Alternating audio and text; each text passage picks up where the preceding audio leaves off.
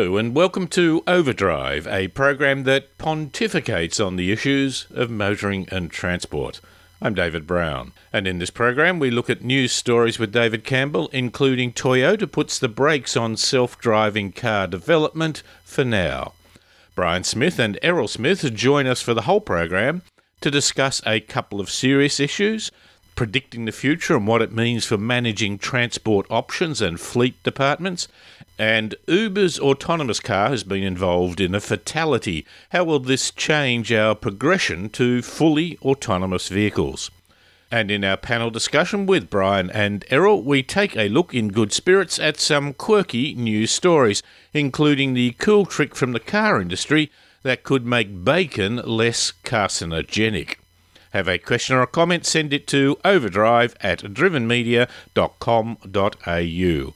You can listen to longer segments by going to our website at drivenmedia.com.au or podcast the whole program on iTunes or your favourite podcast service. Now, to begin the program, let's have the news.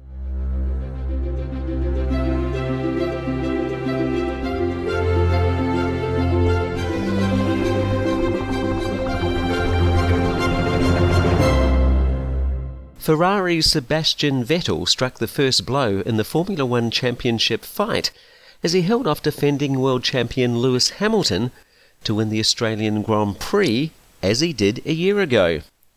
It was a painful setback for Hamilton as a miscalculation by the Mercedes garage under virtual safety car rules allowed Vettel to snatch the win away. Ferrari teammate Kimi Raikkonen was third, and local boy Daniel Ricciardo fourth in a Red Bull. It was a good day for McLaren as they completed their first race with Renault power. Two time world champion Fernando Alonso finished an impressive fifth. The next race is in Bahrain. The Uber test car involved in a fatal crash in Arizona may not be at fault, according to the local police chief.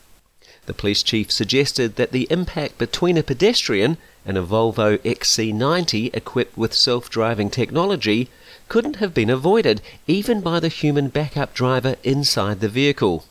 Arizona police have viewed footage from two of the vehicle's cameras, and based on the footage, it was suggested that the driver had little time to react.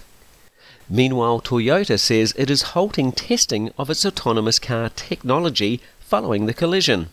Toyota has paused on road development of its chauffeur autonomous system on all public roadways, citing the potential emotional effect on its human drivers. The company has not made it clear how long the break in testing will last or whether or not they will be reviewing their own technology. Renault Australia is preparing to offer its fully electric Zoe light hatch and Kangoo ZE compact van to private buyers through select dealers. As the company builds up its EV or electric vehicle presence in anticipation of what the company sees as a big shift, with all new models, notably SUVs, coming early next decade. The French brand has primarily targeted fleet buyers. However, a positive response to the Zoe in particular has prompted the company to expand into retail purchasing. In overall market terms, just 1,100 electric vehicles were sold in Australia last year, with two thirds of these corporate purchases and the remainder to private buyers. This year, 195 electric vehicle sales have been recorded after two months of trading. In the US, Mercedes Benz recently announced that it will join a host of other automakers launching car subscription services and will launch Mercedes Flexperience. The service's premise is similar to other car subscription services from brands including Porsche, Cadillac, and Volvo. For one monthly rate, Mercedes Benz will include the option to subscribe to up to 12 different cars per year, and the rate includes insurance, maintenance, repairs, and even tyre wear. Subscribers will be able to drive for up to 36,000 kilometres per year. Mercedes will also allow subscribers to pick out exactly what they want in their cars. Powertrain, exterior colours, and features will all be customizable ahead of the vehicle's delivery. Mercedes Benz will launch Flexperience in the United States and expand to additional markets at a later date. No date has been set for the Australian launch. if it ever makes it here. Plans are brewing within the halls of Bentley for its own derivative of the Porsche Mission E J1 platform. The latest information suggests the car could be a four door coupe. Bentley has ruled out an all electric SUV at the moment, as Bentley's design director said the model should convey a certain coupe style or sportivity and also a certain elegance. If a four door coupe is in Bentley's future, both the Mission E and the recently teased Audi e Tron GT may provide hints as to what direction the British luxury brand could take with its own four door electric coupe. And that has been the news. Well, uh, welcome everyone. Uh, Brian Smith here. You normally hear me only in the quirky stories, but uh, I thought we'd take a look at a couple of serious stories, and, and um, certainly one in particular. David, you gave a, the opening keynote speech to the Institute of Professional Works Engineers conference uh, up in the Gold Coast. And uh, the topic of your talk was about a forward look into the Australian vehicle market and the fleet industry. So, I guess the big question for me is what did they expect they were going to get from David Brown on that topic. Yeah, g'day, Brian. And uh, Errol joins us too. G'day, Errol. G'day, David. Brian. It's a case where I think they probably thought that uh, given that we uh, road test cars and things that we might do a bit of a rundown now that Holden and Ford and Toyota have left the market in homegrown products and what that might mean to the fleet industry in other words, what the industry might be doing for the fleet industry and how it might affect them. I didn't want to take that approach. I mean, car companies are doing a whole pile of spectacular things, but that's not the real point. It's not just the technology, it's really how we use it. Well, everyone's talking about disruption, David, and um, how did you approach this? My approach was to say, in essence, technology is just a tool, it's not a goal. It's not as if, you know, having the technology means everything's fine. It's the way we adapt to it. It's the way in which we say, well, this is technology. How can we go and say something more than just how do I apply it in my existing situation? How am I going to adapt? And what's going to happen that will be disruptive? It's not just a case of autonomous vehicles, there's a whole different range of disruptions that can happen and, and I think will happen. I was at a, at a workshop uh, the other day talking about autonomous vehicles, and, and the speaker talked about two things. He said um, anything that's inconvenient will be addressed by technology, and anything that can be automated will be automated. But our problem, I suppose, is, we, is predicting this, isn't it? Understanding where things are going how do we predict the, the future of what might happen? Because we don't, we can't necessarily know what technology is coming. No, but we also have to go beyond just saying there'll be technology, but how will we use it? Well, you've heard a million of these projections. The world will only need six computers. I made the point about the first mobile phones, which were heavy bricks and were thought to be the toys of executives. And uh, Price Waterhouse Cooper predicted that by the year 2000 we would need 92,000 mobile phones made each year. The reality is we're doing that every two days. And what we missed out to understand was that while they may look like an executive toy, the tradesman and the school child and everybody can and the parents can really benefit from that. The tradesman needs it far more than a guy who has a landline in his office the tradesman who's out on the site. And so we didn't make the step. We're not good at predicting the future. I referred to some classical representations in the world of art, the Jetsons. which were a projection of the future, which was exactly what we do now, only up in the air and without trees.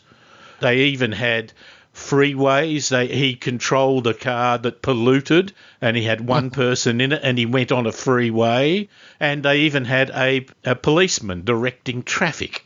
I mean, there was nothing about the future there. What you see, a point I think Brian you raised was what we tend to do is we tend to take what we do now and think the future will just be about mechanizing, computerizing, or robotizing it and it will be part of that. But then again, that whole point you made about what do we have now that's inconvenient, how might we apply that, and how might that change our very cities and the way we live? And of course, David, uh, one of the big uh, things that's happening is the idea of sharing and uh, this idea of mobility as a service rather than uh, mobility, uh, you know, as a, a, as a product, yeah. as a product or, a, or owned mobility. Uh, is that likely to change things in the the Australian fleet industry? Mobility as a service, MaaS, could change that completely, where you no longer provide a vehicle, but you provide access to mobility and a whole pile of companies may well provide you with packages where they will own some cars, some electric bikes, some passes for using on public transport, maybe some scooters, and we'll talk about that later. The point about it is they might then say, oh, no, no, the car is king. Now, when I graduated and first worked and was seconded to a bit of a think tank area in government, there was a guy there who had really worked in understanding people and he said you will never get public transport as good as cars until you'll be able to fart on public transport without offending anyone. Well, it, it, you know he was joking, but it's gone beyond that now. See, you might think, oh well, a car's quicker. Well, it might not be. If a single person in a car gets low priority on the road, it might be a lot slower. Mm, yes. It might be shorter. Well, no. What's happening now and in Sydney? There's a new bridge that links uh, great area roads and where you used to work Brian. Yes. Over to the, the area where there's a lot of units across the bay. It's a big, beautiful arching bridge. It doesn't allow cars on it. It only allows buses and cycling and walking, let alone one way streets and all that. That may mean the car isn't the shortest distance. And it mm. may not be the quickest by any means. And it may and certainly may not be the cheapest because we might start taxing it. So this whole idea of you know the tough old guy running a fleet of vehicles is going to be replaced by this idea of mobility that we might provide it. One of the things I did say there was that you then get companies that may provide all these services, but you've got to watch that they don't become gatekeepers. Now, a mm. gatekeeper then uh, uh, gets to control who uses the system, and it's obviously to their profitability as to who they get to use the system. So if we allow Amazons or whoever, or Ubers or Lyfts, to get a huge dominance in the market, when fleet managers buy a package, they have to think about what might be the consequences if those people become dominant and therefore become gatekeepers. Uber, yes, it's fantastic, except when you get surge pricing. Yes, uh, and of course, David, one of the key issues here, I think that that will emerge is the idea of branding and and uh, I mean, Qantas, for example, has a loyalty program that that extends way beyond air travel, hmm. and there's no reason why you couldn't imagine that Qantas may decide, well, you know, you fly with us, and you'll also have the the mobility that gets you from the airport to um, yep. to your destination. So the question hmm. then is, what are you signing up to? Are you choosing? I'm I'm a Qantas mobility person. I'm a, a, a yes. Mercedes Benz mobility person. And I suppose it, the different offers and benefits and disbenefits of these will be really tricky to kind of uh, to, to work out. We, you know, if you look at different mobile phone plans, they're deliberately complicated. Yes. Um, in, order so that you can't easily compare them. So I could see the same sort of thing happening in the mobility as a service market, and it may not be all that consumer friendly or as simple as people understand, because in the end, promotion of a brand or, or getting your loyalty and understanding everything that you do is of huge value to certain companies. The last time I flew business class overseas, um, it was very nice to sit in a bit more room and have all the PowerPoints and things and the odd uh, nicer meal or drinks delivered to you. But you know what I really liked? You got priority at the customs when you we went through yes. Bangkok. I think I saved a couple of hours you know, the queue to get through there for others was just horrendous. So, you know, that's an example of that thing. So, we uh, gave the talk um, a little bit different, but uh, they seemed happy and uh, we prompted some thought. That's the important thing, David. After the break, Errol, you might want to take up a subject for us. You're listening to Overdrive.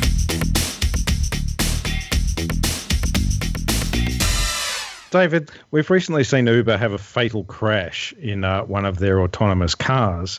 So I'm wondering how will this change our attitude hmm. to Uber and autonomous cars? I don't think it'll be an all or nothing approach. I don't think it'll stop it. But I do think that it might mean that we're getting back to a more realistic understanding that it's not that motoring utopia that we thought it might be. And I don't think just this event is causing us to do that. I think there's a whole pile of things. Do you think we're getting a more rational approach to what it might mean for us in the future? I think so, yeah. But uh, I think we're going to see more. I think it's going to be slowed down by regulation because anytime you have any kind of accident, uh, the government wants to get involved and get in the way and increase the amount of red tape. So I think it's going to it's going to push it back, even if the technology really is ready and is infinitely safer than a human behind the wheel. It's still going to be to be delayed by uh, by government regulation. It's an interesting challenge here in that um, it's it's clearly a failure of um, detection of the detection, the lidar and things like that, in order to for the vehicle to be able to detect a threat. a couple of ways this could go here. It's um, I could see the, the Uber saying, well, look, you know, our system isn't perfect. We need, therefore, to attach other detection devices to pedestrians and cyclists. And I think there's a risk there that, that uh, in order to make autonomous vehicles work, that uh, Uber and companies like that will push for less autonomy for pedestrians and cyclists. I think there's a real risk there. The other side of this is there's been a couple of people killed, and this was the I think the first truly autonomous um, fatality from you know another road user. But with just Arizona has a thousand person road toll per annum. So um, th- even if a few people are killed by autonomous vehicles, an overall benefit is road safety because human error uh, accounts for 90 odd percent of, uh, of crashes. If you mm. don't like the idea of this person dying, and I don't, obviously, but if you think it's a, a game breaker, then you've got to stop manufacturing motorbikes. Ah, yes, yeah, yes. It's a, it's a pro, yeah. If you were to bring in a motorbike now, design it, if it hadn't been designed, you brought it in now, would it get approved? I, I think perhaps not. And I mean, you go way back to the first pedestrian that was knocked down and killed by a car in the UK. The judge said, "This is a terrible event, and I hope it will never happen again." now, mm. I, you know, I'm not diminishing the, the sadness and the tragedy for that family. Every train system, you know, there's been deaths on trains, buses, planes, yet we will move to it. I was at another conference and um, they talked about the Gartner scale of technology or technological hype. And after you get that first flush of great, you know, enthusiasm, you then tend to hit the trough of disillusionment. And I think to some degree, autonomous vehicles are going through that disillusionment that it's not that utopian dream that we thought it was going to be, but I don't think that'll stop us. Well, the challenge, of course, is transition and the gradual introduction of these things. Interestingly, it appears that some of the earliest uses for full autonomy are going to be in um, head, like long haul truck travel. Mm. So, you know, long distance trucks without a driver carrying very big loads. And these are, you know, are things that a lot of people are frightened of on the road. Uh, buses and public transport, but mining trucks have been autonomous for more than a decade in Australian mines. I'm not sure that there's many mines, if any, in this country or around the world where those gigantic trucks are driven by humans. The other thing is, I think that's corridors.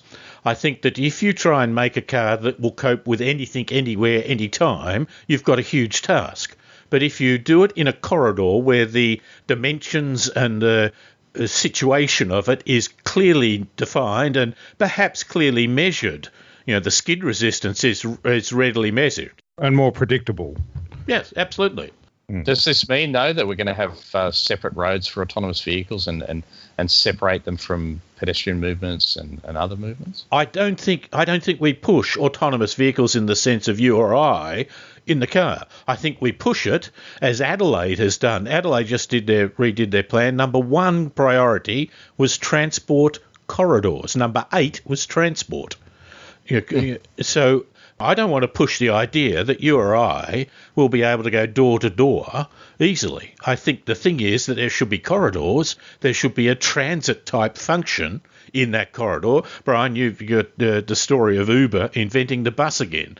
In other words, and you've talked a number of those things, that that we get them working in a corridor rather than thinking you can go anywhere anytime. So you might have to do a bit of walking, you might have to do the odd bit of changing, but you can do it in an efficient manner and be able to give priority to those vehicles. Yes. Mm. All right, after the break, gentlemen, why don't we talk some quirky news? Great idea. You're listening to Overdrive. And we're back again with Brian Smith and Errol Smith. Uh, gentlemen, thanks again for your time. Now, bacon. Do you like bacon? And uh, are you concerned that it's carcinogenic? I'm just, No. I, I love bacon. I'm wondering where you're going with this in a, a program about transport. I think bacon is often a, a smoky type uh, de- uh, food that's been smoked or you know had that sort of chemicals that come into it, which are primarily polyaromatic hydrocarbons, which of course have the potential of being carcinogenic. Don't get too carried away. Foods, a lot of foods have it, some more, some less. Now, to get rid of those, you can often filter them out, of which cars have developed and car manufacturers have developed that technology quite well. So have water f- filtration systems. So these PAHs are a bit of a problem, particularly where you then can get things like zeolites which can filter them out. So the filtering systems that we use in cars might well be able to apply to the cooking process for bacon. Do you see this changing the world of food? As, as long as as long as my bacon doesn't come with a, a mild catalytic converter aftertaste. Yeah, that's right. And as long as it's not made by VW, in which case you who knows what you're getting. Well, they promised to make one, and it's uh, unbelievable in what it can do. you could then have Prius bacon, couldn't you? I'm not sure if that's as uh, enticing it might be. Your your Weber barbecue will come with a huge muffler on the side. Yeah, I guess the, the Prius one would be more like um, tofu, would it? Like tofu bacon. Yes, be, be hybrid bacon. Well, they can make seaweed tasting like bacon now. The other thing, though, is if it filters it out, could you do it while it's dry? Brian, you've often mentioned cooking on the motor. Yes, yeah, it's a great idea. I think you could cook the sort of uh, anti-carcinogenic bacon in the engine bay of a very carcinogenic vehicle, as long as it wasn't a diesel. And would would would the smoke that that's that's cooking your food share the catalytic converter with the exhaust? That's the part that concerns me. If you did cook bacon, you wouldn't need an odorizer in your car. You'd have that smell of bacon, wouldn't you? Ah, the bacon smell, that new bacon smell. Fantastic. to every action, there's an equal and opposite reaction. We've seen it against the Prius with guys with big V8 diesel pickups in America and what they call burning coal, isn't it? Rolling coal. rolling, coal. rolling, rolling Yeah. coal, uh, where they actually intentionally make a lot of smoke and have stickers on their back of their cars called Prius repellents. So yeah, maybe it might do it. Uh, it's uh, been the case that car manufacturers have had some bad press. Maybe this might save their bacon. Aha, well done, David. Well, well fish. done. Football. Brian, this is a subject that I have dwelt on many times, but you have a new angle to it. Certainly, David, this is about the difficulty of driving cars. And uh, uh, a, a woman in uh, St. St. Cloud, Minneapolis, uh, who'd parked her car at the Walmart, she started it remotely in order to warm it up. And somebody took the opportunity while the car was driving, to, running, to jump in and drive it away. However, when they stopped, these, the person found they couldn't start the car again and ended up calling somebody who got in touch with the owner who to, to ask the question how how can with the can I start this car please police responded arrested Leroy Wilson or Edward Re- Leroy Wilson 37 year old car thief about a, an hour's drive away and the difficulty of um, of driving the lady's car was what uh, got him caught Uh, How did he get the owner's number? That's, It, it's it's not clear from the story. He apparently was speaking to somebody saying, "Do do you know how to start this car?" And then she rang somehow. They rang the owner on the phone. yeah, and, maybe uh, it's maybe it's uh, OnStar or one of those other the sort of help services that are built Oh in some- yes, maybe some of the, maybe the yes. US cars. Or you had a very unusual car and you rang a mate and said, How on earth do I start this Citroen D3? And they said, I don't know, but I know someone who owns one. I know somebody's Yeah. got it. It Yeah, doesn't Mary down the street's got one of those. She had one. It got stolen. It doesn't say what sort of vehicle it is, but but I, the idea of starting your car from inside the wall and then walking out later to get into it, that seems like an accident waiting to happen, doesn't it? Oh, this is one where you can start the car. You shouldn't be able to get into it, but you could cool it down or warm it up, or you know get it working beforehand, so that when hmm. you get into it, it's rather comfortable. Forget the pollution that it might cause. It's a little bit of a, a little bit of a fault if it if it unlocks the car as soon as you start it. Because I guess I can understand it's probably pretty cold there. Uh, you know that this time of year, the sort of New Year, it's freezing cold winter. So I guess maybe yes, you, you might want to warm the car up or even warm the interior. But yeah, Da- uh, Errol, maybe she just left it unlocked. No, I believe the, the system's working correctly. It won't unlock the car until you get there, but it will start it in doing that. Uh, of course, a complex car then may become better than an electronic alarm. And of course, it doesn't annoy the neighbours. Oh, okay. And maybe with modern digital systems in the car, you could code in idiosyncrasies. Oh, okay. Ah, Quirks. yeah. So you had to bang the side of the car and whistle Dixie before it would start.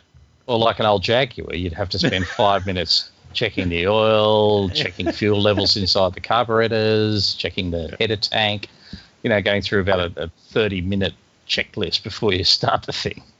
Yeah, and cock, cock your head to the right and and um, Hold, and, hold your and- tongue and- a particular way. and, hold your tongue a particular way as you turn the key. Yeah, I quite like the idea, particularly as a parent, where you might stop the children. So you code in there that they have to answer a maths question before the car will start. Or tell you what they're doing and where they've been. Gentlemen, always uh, lovely to talk to you. Thank you very much for your time for the whole program. You're welcome. no worries, David. David. Uh, That's Brian Smith and Errol Smith here on Overdrive.